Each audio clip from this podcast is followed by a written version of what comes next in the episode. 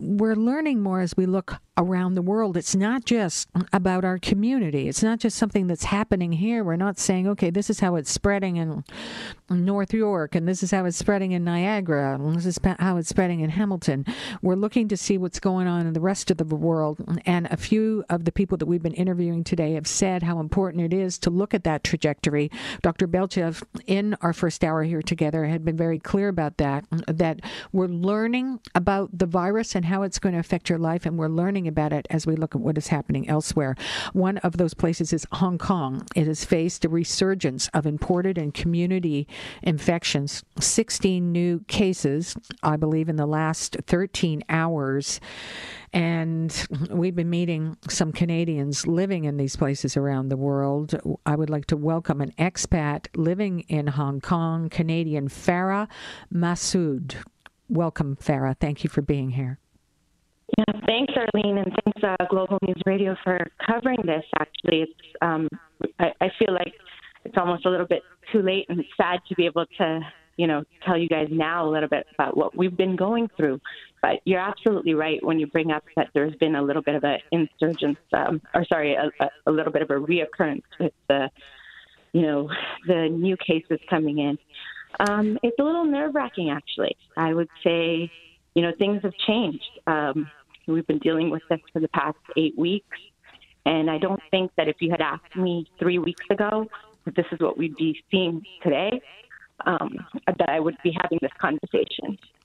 Um, it, you know, it, as you say, is it? You say it is unnerving. You sound frightened, and I don't blame you.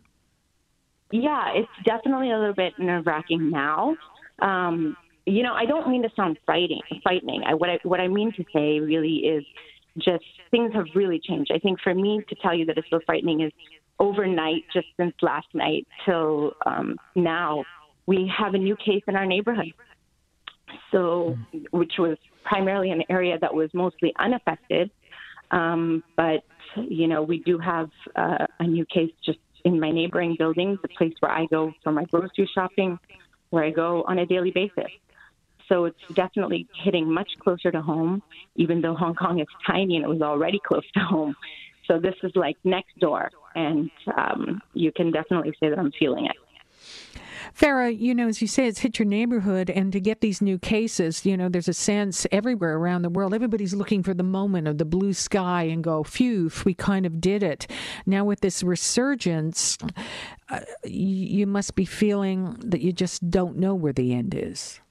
Exactly. You, you, are hitting the nail on the head. I would say, um, you know, three weeks ago, um, I was having family calling me from Canada or from the U.S. and, you know, saying, "Oh my God, what's going on over there? You guys okay?" Blah blah blah.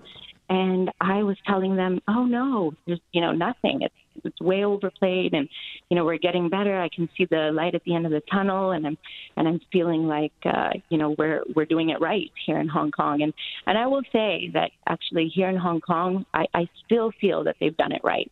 You know, they took measures pretty quick um, and harsh so even for the people here, when schools first got closed, we were feeling like that was too much.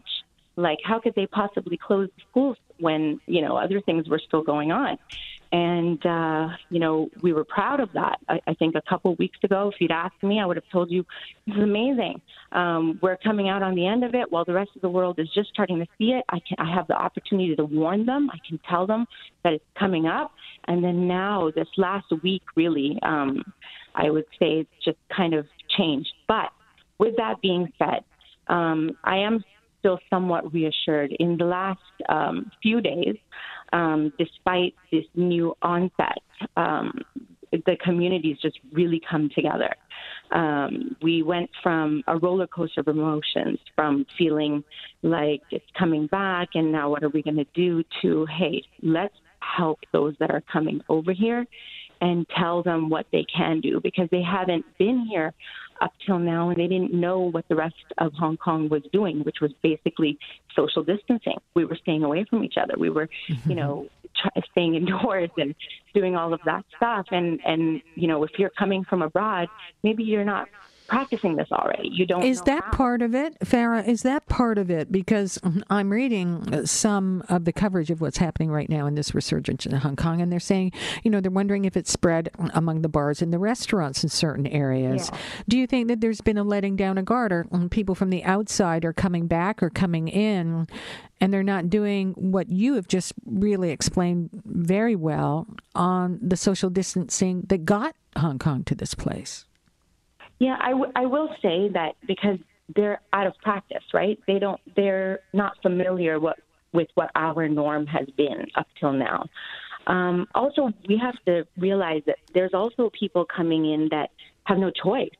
Um, you know, when UK schools are closing um, for Hong Kong, a lot of the population of the young children go abroad for school. So they have to come back.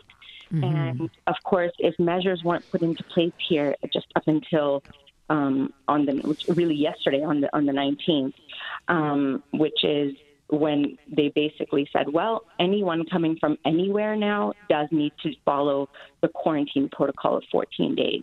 Whereas prior to that, you know, the European places were not originally covered, neither was North America. It was just the places that were thought to be the most you know, affected. And then slowly, you know, more and more places got added to that. And now, you know, hopefully with this new addition of, you know, saying that everybody has to do the quarantine, it should make a difference. I will say that anytime we've here in Hong Kong done something like this, it's taken about two weeks for us to see results. Okay. Um, so, you know, with everything you guys are doing there, I, I feel like yours is even a little bit more harsh, just probably because it was later. Um, mm-hmm. Like, I want to I want to ask you because it's a unique situation as you're talking about everything Hong Kong did.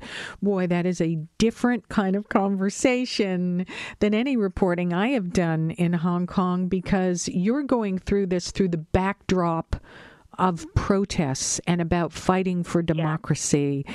What yeah. has that done to this? Because that is really something really poignant. All eyes were on Hong Kong, and now we're all talking about our liberty and what we have to give up. Farah, how does that feel yeah.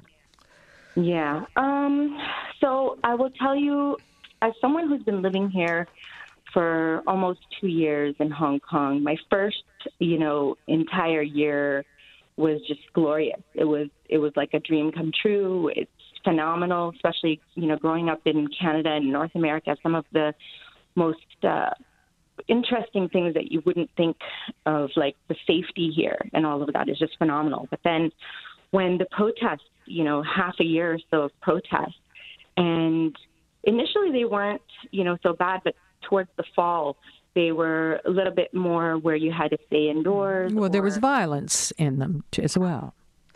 Yes, of course, there was violence. Um, I will say violence here in Hong Kong compared to what you know violence and protesting is compared uh, or is in North America.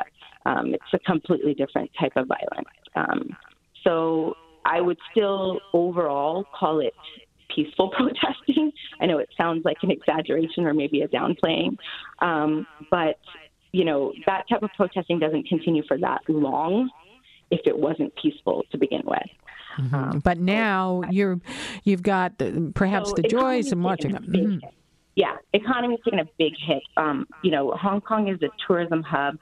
And when people don't want to come here because they're seeing protests on the news, and some of our favorite restaurants are shutting down, you know, around Christmas time, we were, you know, going to some of the more popular areas in Central and seeing that some of the best places that we used to like to go to eat at had closed.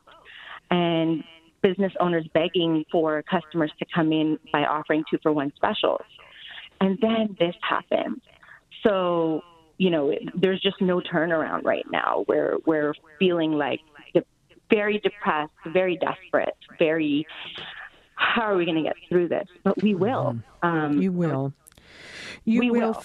Farah, you will. That has been, yeah, that is the message of hope that has been happening no matter where we go inside a hospital or even to Hong Kong to talk really clearly with you. Farah Masood, we are all thinking about you. You're still a Canadian, and I am. They- I am. I'm married right. though, so my last name is now Siddiqui. But yes, um, definitely optimism all the way. So much solidarity, and I just want you guys to know that whatever we've been through, you're going through now, and you know who knows what will happen with us, but we're all in it together.